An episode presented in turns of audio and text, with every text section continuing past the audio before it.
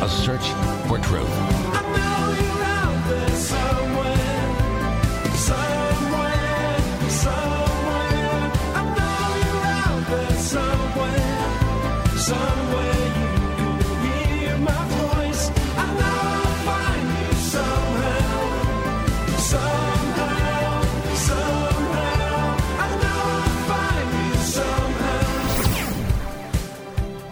We welcome everyone to the program.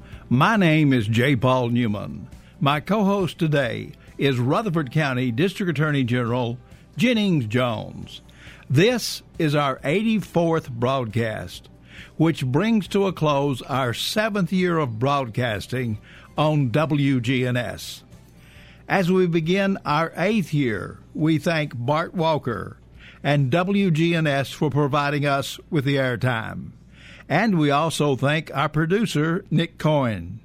Most of all, we thank you for listening. In our What's the Law segment, former District Attorney General Bill Weitzel will discuss an area of the law that you will find to be both interesting and educational. It is the law regarding the legal distinction between robbery, burglary, and theft. Then, in our Inside the Court segment, Jennings Jones will tell you about recent and upcoming grand jury, general sessions, and circuit court activity. In our Call to Conviction segment, we will revisit the case that was so instrumental in showing the need and the effectiveness of a well-trained cold case investigation unit. The case is the nineteen eighty-four murder of Laura Salmon.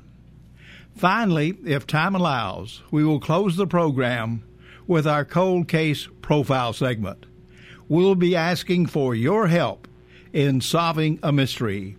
We'll begin the broadcast after you listen to these important messages. Broadcasting for the tallest tower in the city with that little red light on top. F M one hundred point five, F M one oh one point nine, and A M fourteen fifty. Weather and traffic this hour brought to you by your hometown auto repair shop. That's First Class Sales and Service in Smyrna.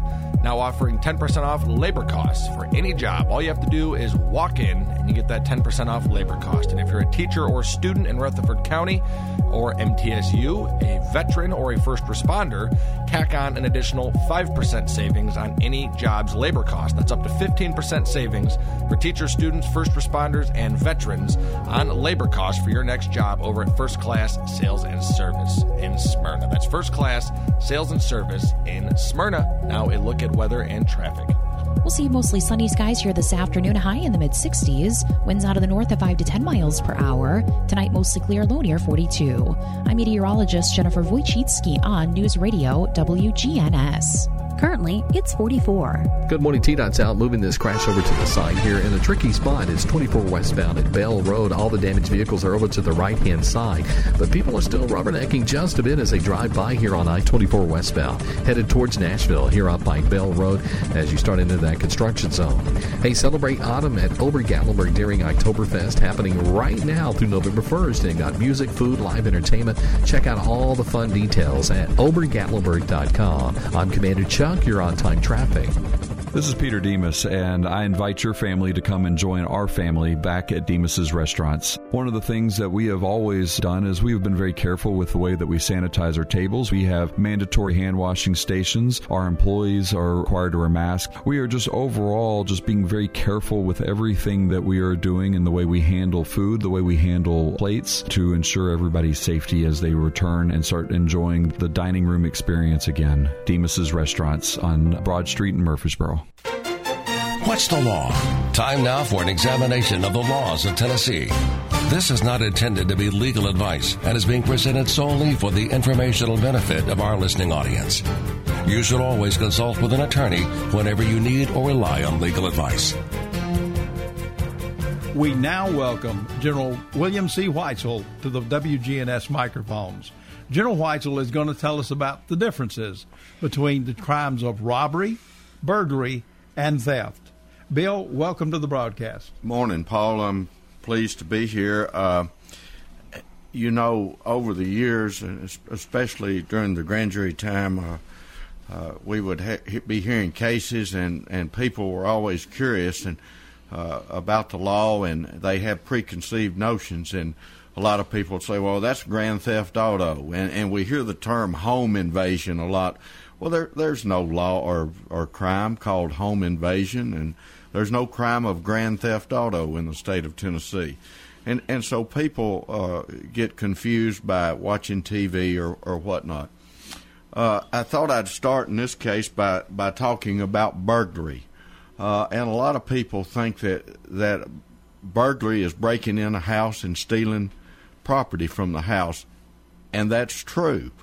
But the crime of burglary really involves breaking and entering a house or a business with the intent to commit either a felony, a theft, or an assault. So there, there are many reasons that a person may break in a house. Typically it is to sit, steal something, but a lot of times it's to commit another crime, such as a rape, or such as a robbery, or an assault.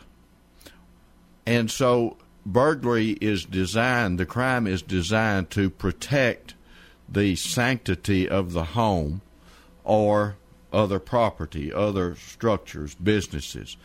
Uh, aggravated burglary relates to breaking into a home as opposed to burglary, which is simply breaking into a business or another structure.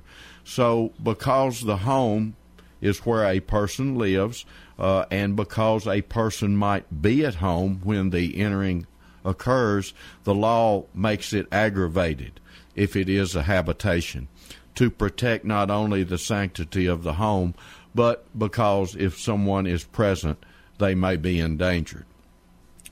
Then we have the crime, and, and we've discussed uh, this in, in the case we just heard of robbery. A uh, Robbery is defined as the taking of property from the person of another through the use of force or violence. Uh, we hear we hear the term strong-arm robbery. Well, our statute doesn't use that. It's simply robbery, but it does uh, require force or the threat of violence to be used. Uh, a purse snatching, for instance, would be a robbery because the purse is forcibly taken from the person of another. And then when we talk about aggravated robbery, aggravated robbery is the taking of property from the person of another by the use of a deadly weapon or where the victim suffers serious bodily injury. So it's punished more severely than the simple robbery we just discussed because of the use of either a weapon or someone suffers serious bodily injury. And then we have especially aggravated robbery, which uh, is a robbery where the victim is threatened or a deadly weapon is used, and they also suffer serious bodily injury. And that's punished the most severely. Uh, that's a Class A felony. So uh, depending on how you take the property from the person, whether you use a weapon, whether you just simply use your physical force, or whether you use a weapon and cause serious bodily injury, the punishment increases. Uh, and then I, I wanted to talk about the offense of theft. Uh, theft is just taking property, and it's not taking it from the person, but what we just call stealing. We used to, uh, and I know you recall this, we used to divide theft into several different offenses. We had what was known as petty larceny. We had larceny, grand larceny. We had concealing stolen property, receiving stolen property. We had theft by false pretenses, and we also had fraudulent breach of trust. So there were a plethora of property crimes uh, that we now lump together in one statute known as theft. And theft, theft is the exercise of control over the property of another without that person's effective consent. So if you actually take the property, steal it, that's theft. if someone else has stolen it and you receive that property, that's also covered under theft. Or if the property has been stolen and you hide it for the for the thief, then that would be concealing, but it's also known as theft. So it covers a, a myriad of, of situations. And the severity of the, the crime is dependent on the value of the property that is taken. It's always graded on the value of the property. And in theft cases, there is not a threat of injury or death to a person. Uh, and that's why it is not as severe as, say, a robbery where you have that uh, threat of injury or death to the person. So those those are crimes that a lot of people confuse. Uh, and, uh, you know, we're always, uh, we're always interested as prosecutors in trying to uh, make a determination of the, the appropriate punishment. And uh, we've made some headway in that area over the last several years. Uh, if you have a previous record of robbery and now you commit an aggravated robbery, then it's punished more severely. It's what we call a one hundred percent crime. So uh, we're making some headway on the punishment. Uh, I, I hope we continue to do that. Now, another variation we have is what is known as carjacking. And there is a carjacking offense, and that's when you uh, take a vehicle from the person using the threat of violence or with a deadly weapon. And uh, so so that's something that, that is of recent vintage. Within the last, I would say, eight, nine years that we've had the carjacking offense. Uh, and we've seen that uh, uh, in response to, to cases where people simply go up and, and steal a car or just jerk the person out of the car. And I know we've had cases of carjacking, and they're often associated with other crimes where someone may go in and, and rob a store. Let's say they go in and rob a store, come out, their car won't start or whatever, and they go jerk them out, somebody out of their car, throw them in the street, and take off with their car. So hopefully uh, that will uh, uh, kind of uh, educate people and, uh, uh, you know, like I say, home invasion is just another f- fancy name for burglary. Well, Bill, we appreciate the fine work that you do. Uh, and when we return, we will go inside the courts.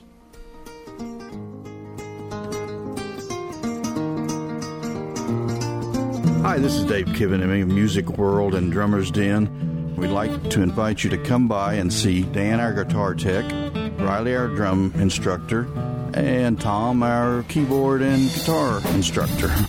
We offer lessons for any level from beginner to advanced. Our instructors are great with any age, and they'll teach you the songs you want to learn and in the way that you like to learn. Come by in Music World and Drummer's Den. This is Inside the Courts. A look at this month's trials, pleas, and grand jury action. Inside the Courts is presented as a courtesy of the Rutherford County Clerk's Office. Good morning, everyone. This is your District Attorney, Jennings Jones, and in this segment, I will be your tour guide as I take you inside the courts. We begin this segment by stating that none of the defendants named in upcoming trials or hearings have been convicted, and, of course, they are presumed by our law to be innocent. With that as a prelude, we will now go inside the courts. The September grand jury returned one hundred twenty-four indictments. Included within that are thirteen counts of aggravated assault, twenty-two counts of felony theft, twenty-nine counts of burglary, four counts auto burglary, five counts aggravated robbery, one count of murder, nineteen counts of felony drugs, and five counts of crimes against children. On May the fourth, two thousand seventeen, the Murfreesboro Police Department began an investigation into the shooting death of Jesse Buford. Buford was shot at the student quarters apartment here in Murfreesboro. The shooting was captured on videotape. On May the sixth, two thousand seventeen, Detective James Abbott arrested nineteen-year-old Lamoris Jones in Jackson, Tennessee. On October first, twenty twenty, Lamoris Jones appeared before Judge David Bragg and entered a plea of guilty to the offense of second-degree murder. Lamoris Jones received a sentence of twenty-four years to serve in the Tennessee Department of Corrections. Additionally, the defendant pled guilty to theft over one thousand dollars in an unrelated case and received a two-year sentence to be served consecutively to the charge of murder. At the plea, Lamoris Jones was represented by Nashville attorney Wesley Clark. The state was represented by Assistant District Attorneys Trevor Lynch and Brent Pierce. Also in attendance were many of the family members of the victim, Mister Jesse Buford. fifty-four-year-old Pardon me, fifty-four-year-old Martin Benito Montemayor is scheduled to appear in the courtroom of Judge David Bragg on October the sixteenth of this year. Martin Montemayor is charged with first-degree murder. On March thirty-first, two thousand nineteen, at approximately three a.m., the Murfreesboro Police Department responded to the Montemayor home in the four hundred block of Sunset Avenue in Murfreesboro, Tennessee. Once inside the home, they discovered the body of Martin Montemayor's wife, fifty-three-year-old Judith Montemeyer. Judith Montemeyer had been killed by knife wounds that she had suffered at the hands of her assailant. Judith Montemeyer was the manager at Donut Country, located on Memorial Boulevard. Following the initial investigation, Murfreesboro Detective Jacob Fountain charged Martin Montemayor with the murder of his wife, Judith Montemeyer. Martin Montemayor will be represented by Rutherford County Assistant Public Defender Ben Wetzel. The state will be represented by Assistant District Attorneys Trevor Lynch and Dana Minor. In this case, the state has given notice that if Martin Montemayor is convicted of murder, it will be seeking a sentence of life in prison without the possibility of parole. Martin Montemayor is also being held for a Texas parole violation on two prior murder convictions.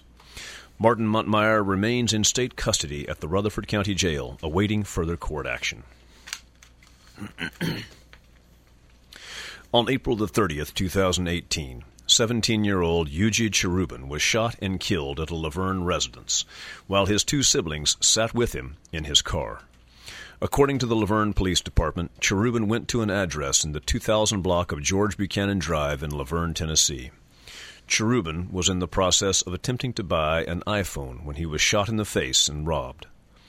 Cherubin later died at a local hospital. Within twenty-four hours, the La Vergne Police Department located and charged two juveniles with the murder of Cherubin. Earlier this year, the two juveniles were transferred to the adult courts by juvenile court judge Donna Scott Davenport. Now that the two juveniles have been adjudicated to be treated as adults, we can provide their names. They are Brian Berry and Marquise Hughes. On October the fifteenth, Brian Berry and Marquise Hughes will make an appearance in the courtroom of Judge David Bragg. Brian Berry is being represented by Murfreesboro Attorney Derek Howard. Marquise Hughes is represented by Assistant Public Defender Ben Wetzel.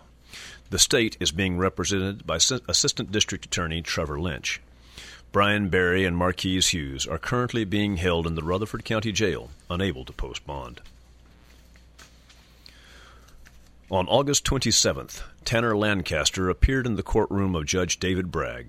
On that date, Judge Bragg set a review date of October the fifteenth to allow for further mental health evaluations.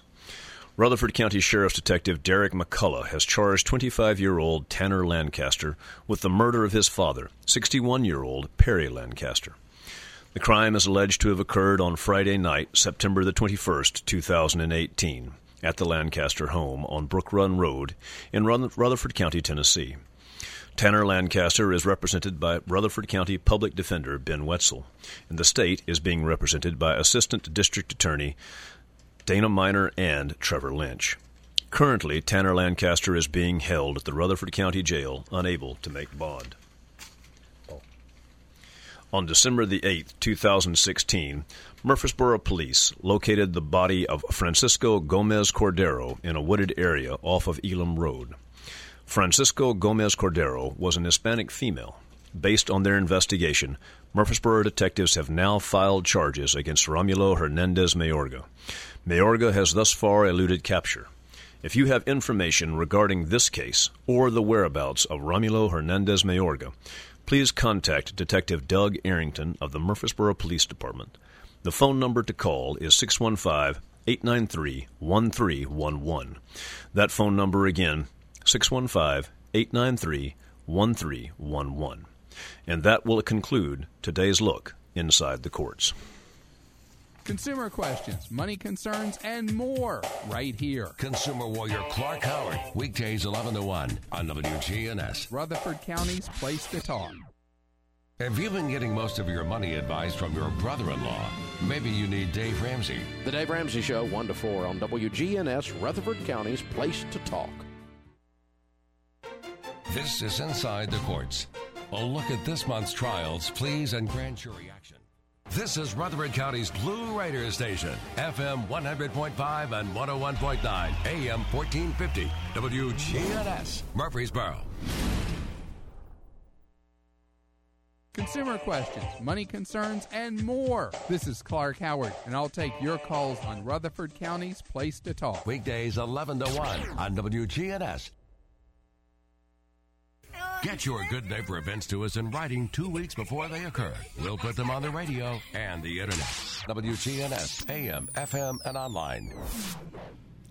In this Call to Conviction segment, we will highlight the case that under the guidance of Sheriff Truman Jones provided the impetus to establish the Cold Case Investigation Unit within the Rutherford County Sheriff's Office.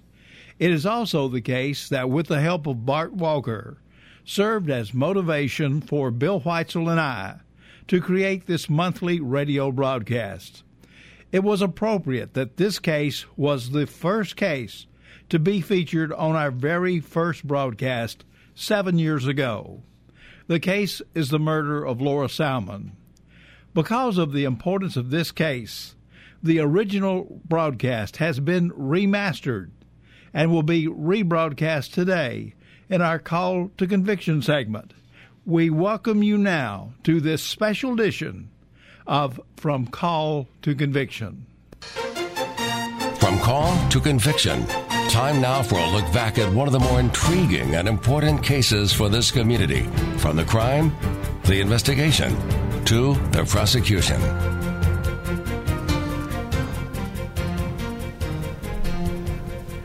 We had mentioned earlier the Laura Salmon case in which Cal Gilley was convicted, and we have with us one of the detectives that worked that case, Detective Dan Goodwin. Detective Goodwin, can you give us kind of an overview of the early history of the Laura Salmon case? Uh, Laura was an eighteen-year-old uh, freshman, had just completed her freshman year at uh, M T S U in May of nineteen eighty-four. Was uh, off for the summer and had just begun a job not too long before working at the then-new Kroger on what was Tennessee Boulevard. On May thirty-first, she completed her shift, got off at about one oh five, left the parking lot. She was observed by a coworker and headed towards M T S U. She was planning to apply for readmission. She'd had some rough grades in the spring semester, and uh, she was not seen again uh, until about five forty to six o'clock that afternoon. Um, her body was discovered at the end of a, a farmer's lane out past the uh, stone quarry off of uh, Double, Double Springs Road out there. It began then. Uh, She was found out in that field. Uh, officers arrived. They cordoned off the area, took a lot of photography. No one knew who she was at the time. She was identified with her senior ring that she was wearing uh, when they got her to the morgue at the county hospital. Autopsy was performed. It was determined she was killed by multiple blows to the head with rocks that were found in that area. Uh, there were suspects immediately. Gilley was one of them, and uh, he had a alibi of sorts at the time from a now deceased person, and uh, then some forensic technology at the time, which was nothing compared to it was what it is now, uh, came out. There was a hair found in the car that was a one in five thousand match for a man whose name came up uh, the following day in Metro on a rape case, and they kind of canceled each other out for a good long time. Gilley had his alibi, and it was a one in five thousand match, and that. There was no way to put those two folks together, the other suspect as well as uh, Laura. They could not be put in, put together. Now, once the case became cold, it, it remained dormant for some period of time.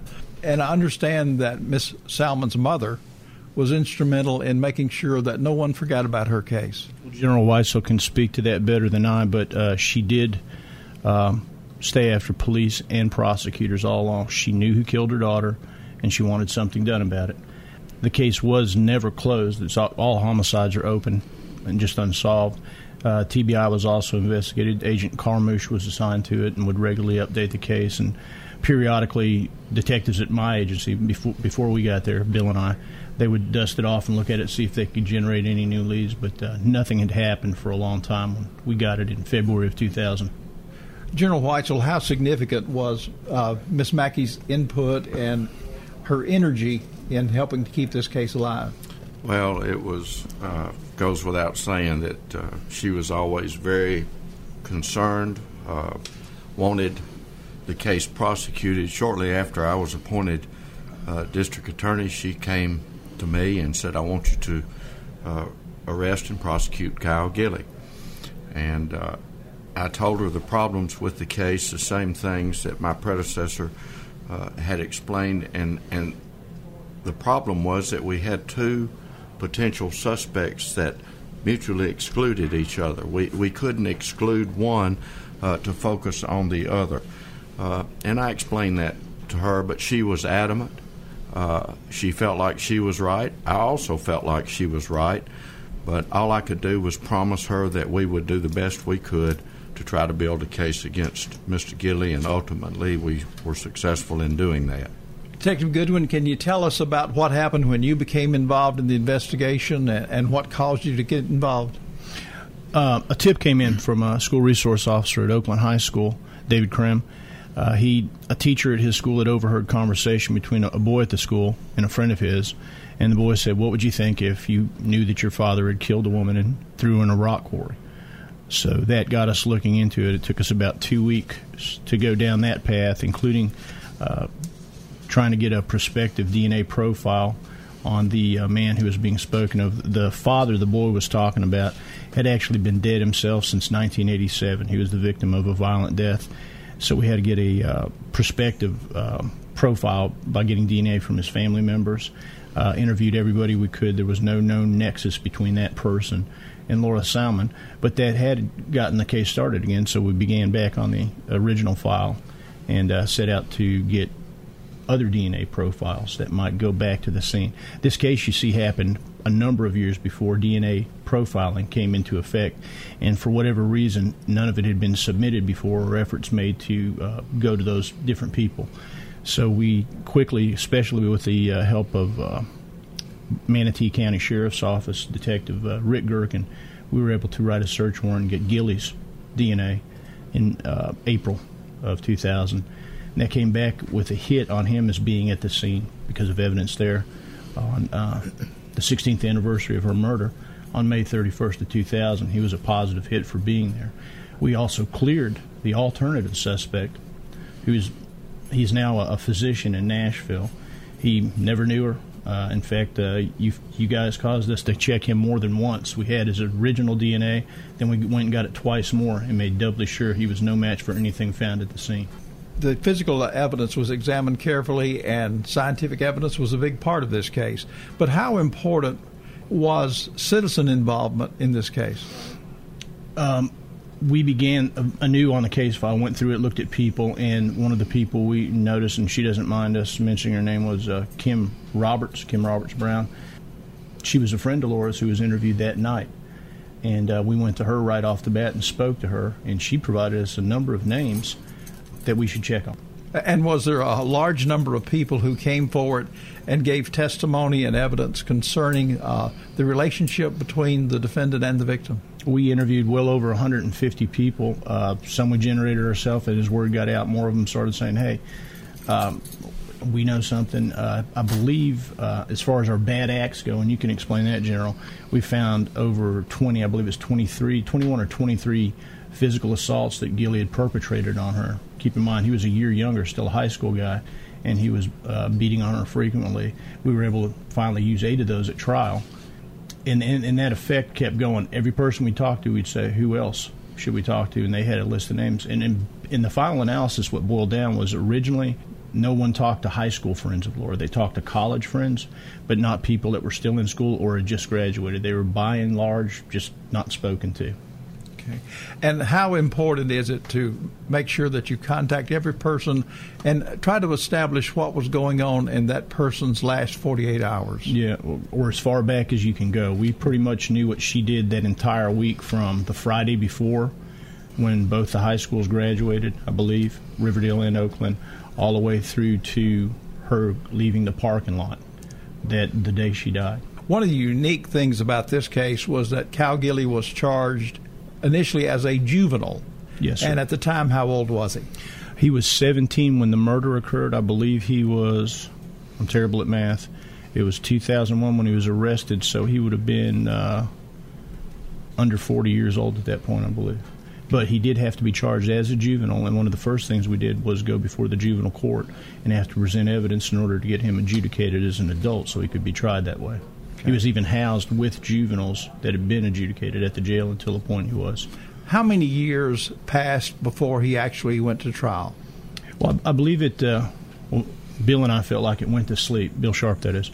Uh, we had a, a bad axe hearing that uh, went on review and finally made it all the way up to the state appellate court after five years. And uh, after in two thousand six, they said, uh, we need to go ahead and bring this to trial now, five years after the arrest.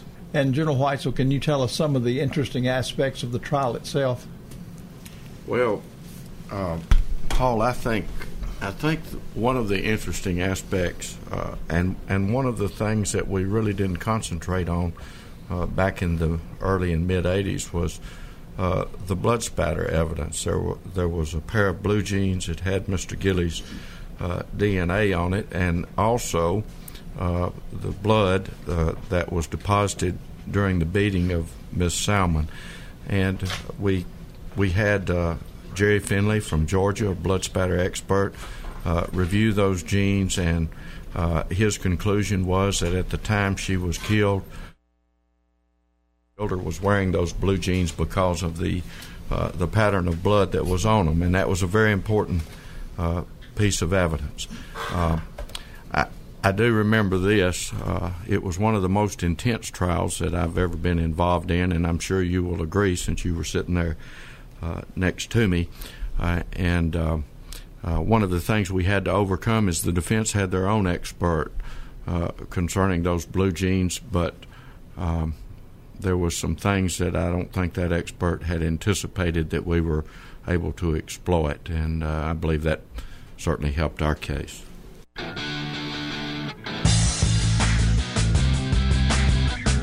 Precision Air knows you want the air inside your home as safe and clean as possible. Clean the air in your home with an affordable U V system, reducing microorganisms including bacteria, viruses, and allergens. Call Precision Air, six one five, nine three zero, zero zero eight eight. That's six one five, nine three zero, zero zero eight eight. Weather and traffic this hour brought to you by your hometown auto repair shop, First Class Sales and Service in Smyrna, now offering ten percent off labor costs for any job. And if you're a first responder, veteran, or teacher or student in Rutherford County or M T S U, tack on an additional five percent savings for your next job. That's on labor costs. That's up to fifteen percent savings for teachers and students, veterans, and first responders over at First Class Sales and Service in Smyrna. That's First Class Sales and Service in Smyrna. Now a look at weather and traffic. We'll see mostly sunny skies here this afternoon, a high in the mid-sixties. Winds out of the north at five to ten miles per hour. Tonight, mostly clear, low near forty-two. I'm meteorologist Jennifer Wojcicki on News Radio W G N S. Currently, it's forty-four. Good morning, T DOT's out moving this crash over to the side here in a tricky spot. It's twenty-four westbound at Bell Road. All the damaged vehicles are over to the right-hand side, but people are still rubbernecking just a bit as they drive by here on I twenty-four westbound, headed towards Nashville here up by Bell Road as you start into that construction zone. Hey, celebrate autumn at Ober Gatlinburg during Oktoberfest, happening right now through November first. They've got music, food, live entertainment. Check out all the fun details at Ober Gatlinburg dot com. I'm Commander Chuck. You're on time traffic. In our previous segment, we interviewed Dan Goodwin, who was one of the detectives who arrested Cal Gilley for the murder of Laura Salmon. And we also told you about the crucial role that forensic scientist and blood spatter expert Jerry Finley played in helping the jury to arrive at the truth about who killed Laura Salmon. In this segment, you will hear from forensic scientist Jerry Finley. So listen now to part two of our From Call to Conviction. Jerry Finley is an expert in crime scene reconstruction and blood pattern analysis. Mister Finley, we want to welcome you to Murfreesboro, and we want to welcome you to the broadcast. Thank you for having me here. To start with, can you tell us what a crime scene reconstructionist does? A crime scene reconstructionist analyzes the evidence uh, from recovered from a crime scene, analyzes the crime scene, the autopsy, uh, and takes all of that and puts it together into the sequence of events that took place within a crime scene. And can you tell us what type of information and assistance can an expert in blood pattern analysis provide to the law enforcement officers to help them investigate the case?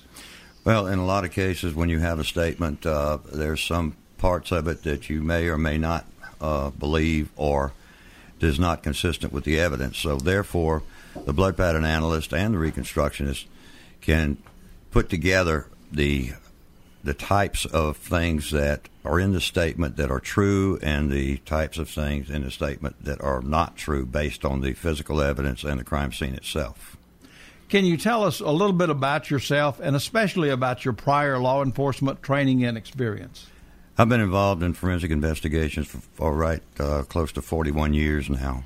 Uh, started out with the Chatham County Police Department in Savannah, Georgia, and uh, was there as a forensic investigator. When I retired from there, I went to work for the state of Georgia as uh, in the Department of Public Safety as the supervisor of forensic science and death investigation training for the state. I began consulting uh, outside of that uh, in nineteen eighty and have been consulting as well as teaching ever since. In your current capacity, I know that you wear multiple hats. You offer your services as an expert witness, and you're in great demand to speak at law enforcement training seminars. Can you tell us approximately how many trials have you testified in as an expert witness? one hundred fifty-four. And can you tell us uh, in what different states have you testified, or how widespread has your testimony been? Uh, well, Florida, Georgia, Alabama, South Carolina, North Carolina, Tennessee, uh, as well as Texas and Colorado. And I believe that we have used your services previously in this jurisdiction on a couple of occasions as well, have we not? Oh, that's very true, yes, sir. I first met you several years ago when you taught a week-long one-man blood pattern analysis seminar at the Murfreesboro Police Department. Can you tell us how it was that we were fortunate enough to get you to come to Murfreesboro?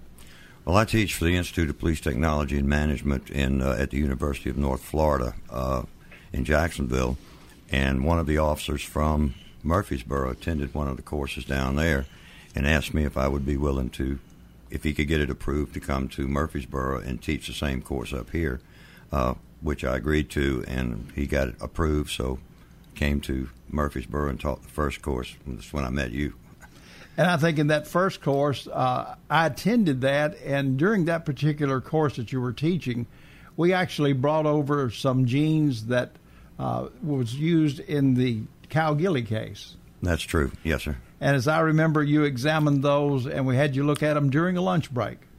Yes, sir. And from that, you were kind enough to take those and further examine them, and then come back to Murfreesboro and testify in the trial. Uh, yes, sir. That's correct. How many times have you offered training seminars to law enforcement officers in the state of Tennessee? Uh, fifteen to twenty times uh, all over the state, Knoxville, Murfreesboro, Nashville, uh, Memphis. I know that a, a small spot of blood can re- actually tell you a story about what went on. Can you tell us some of the things you can determine from looking at a blood spot or a blood pattern? Well, blood pattern analysis is a study of the size, shape, distribution, and location of the various types of stains. And due to research uh, and in the publications and so on, we know how these stains are created. So by knowing how the stains are created, we can then determine, okay, was this person standing, sitting, were they lying, uh, were they, uh, was the perpetrator close to the victim, not close to the victim, and so on. So by looking at the stains and determining the angle, direction, and location, can tell us an awful lot about what transpired at that crime scene. And I know that all the listeners are familiar with Doctor Henry Lee and I know that you're familiar with him as well. Can you tell us about your meeting with him? Uh, actually, uh, I've taught on the podium several times with Doctor Lee. I also uh, taught at the University of New Haven, his Forensic Science Institute up there, uh, assisted him up there. Um, but uh, I've known Doctor Lee for years, and uh, we've corresponded on numerous occasions. Uh, I've also taken courses under him uh, in Connecticut and so on. So Doctor Lee and I go back a long way. Okay. I know that as an expert, you just simply put out the facts and let the jury decide. Can you tell us how you're able to maintain your impartiality? Well, you have to be impartial, and you follow the evidence. You don't uh, you don't put in your feelings into any of this. Basically, I don't read the statements until after I have finished all my analysis and, and have gotten the information I'm going to get and put together a sequence of events, and then I will read the statement. Therefore, that keeps you objective and neutral. And when I testify in front of the jury, I put the facts out. This is what the evidence shows. This is, and if it's contrary to what the uh, suspect says, then the jury has to make that decision as to who they believe. Jerry, the audience may not know, but you are a major reason that another murderer is in prison. I'm talking about Cal Gilley, who was tried and convicted of the murder of Laura Salmon, which was our first cold case. Laura Salmon was another M T S U student that was killed, and her killer was not arrested for over twenty years. Can you tell us what you were able to determine when you examined the evidence in the Gilley case? As you referred to earlier, the blue jeans uh, that we examined the first time I was up here, um, the there were two pair of blue jeans found at the scene. Uh, one belonged to Miss Salmon. The other belonged to Cal Gilley. Uh And Mister Gilley's statement said that basically he had left them in her car and that they were thrown on the uh, on the body after uh, after fact, and he wasn't there. But the impact stains on the front of the clothing of the blue jeans, around the knee area, impact stains on the side of the, the jeans, again around the knee area, and impact stains on the black on the back of the jeans uh, said somebody was wearing those jeans. Uh, at the time, because the impact stains have to be created within a sh- uh, the, where the perpetrator or the wearer of those jeans just has to be close to the point of impact at the time of impact. And so in looking at the jeans, and of course the scene itself, looking at the jeans, was able to determine that he was wearing those blue jeans at the time. They weren't just left in the back of the car where it was, there was somebody picked them up and threw them out on the body. Uh, Now, the actual incident started in her car and continued around through the, uh, on the drive there, the road, and then he drug her into the field uh, where he beat her uh, in the head and then moved the body again uh, further into the field. So all of that taken together, we were able to put together a sequence of events that, that took place, and particularly as regarding the blue jeans. Jerry, I know there's been several television shows that actually cover the, the Cal Gilley case, and I'll have to say that they didn't give you the credit that you deserved in those shows. I believe, personally, that your testimony about the evidence in those jeans was the most important testimony concerning the physical evidence of the case. I do not want to take away in any way from the investigation of the Rutherford County Sheriff's Office to include Detective Goodwin and, and Sharp, but your testimony was very impressive. Well, thank you. Uh, I, if the agency doesn't do a good job in the first place, then I really have very little to work with. So I, I have to commend the Rutherford County Sheriff's Office, uh, the investigators, particularly Dan Goodwin and Bill Sharp, uh, for their work on the case and the original work uh, that was done way back uh, twenty years prior to that. Uh, because if the scene is not documented properly, if the evidence is not recovered and collected properly and analyzed properly, then there's really very little I can do. So they did a great job on that. Jerry, I want to personally thank you for helping bring closure to the Laura Salmon family and also bringing the heavy hand of justice to Cal Gilley. Jerry, it is an honor to know you. You are a friend of crime victims and their family. You are a friend of law enforcement and a friend of mine. And perhaps more importantly, you are an agent for the truth. Thank you. I appreciate you having me here this morning. Sean Brown at Tire World on Broad Street. Did you know we specialize in commercial and fleet business? We're equipped to handle all of your company's automotive needs. Download our Tire World app today for free oil changes and electronic coupons. Come by today for all of your automotive needs. Online at tire world dot u s. covid nineteen has changed our world, and First National Bank of Murfreesboro is here to help you. Scams steal your money. I'm Shelley Rigsby, manager of First National Bank of Murfreesboro. And I'm Amanda Gentry. Don't give your personal information to people you don't know, even if they say they're the police or anyone. Get with First National Bank of Murfreesboro, twenty-two thirty Mercury Boulevard. Now a part of the Capstar Bank family. Member F D I C. As we end our program today, we thank our producer, Nick Cohen. We thank W G N S for providing the airtime. Most of all, we thank you for listening. Our next scheduled broadcast is Friday morning, November the sixth at eight ten a.m. on your good neighbor station, W G N S. We leave by saying, a safe community is the responsibility of each and every one of us. For my co-host, Jennings Jones, this is Paul Newman, bidding all of you a safe and blessed day. Hi, I'm Wade Hayes, owner of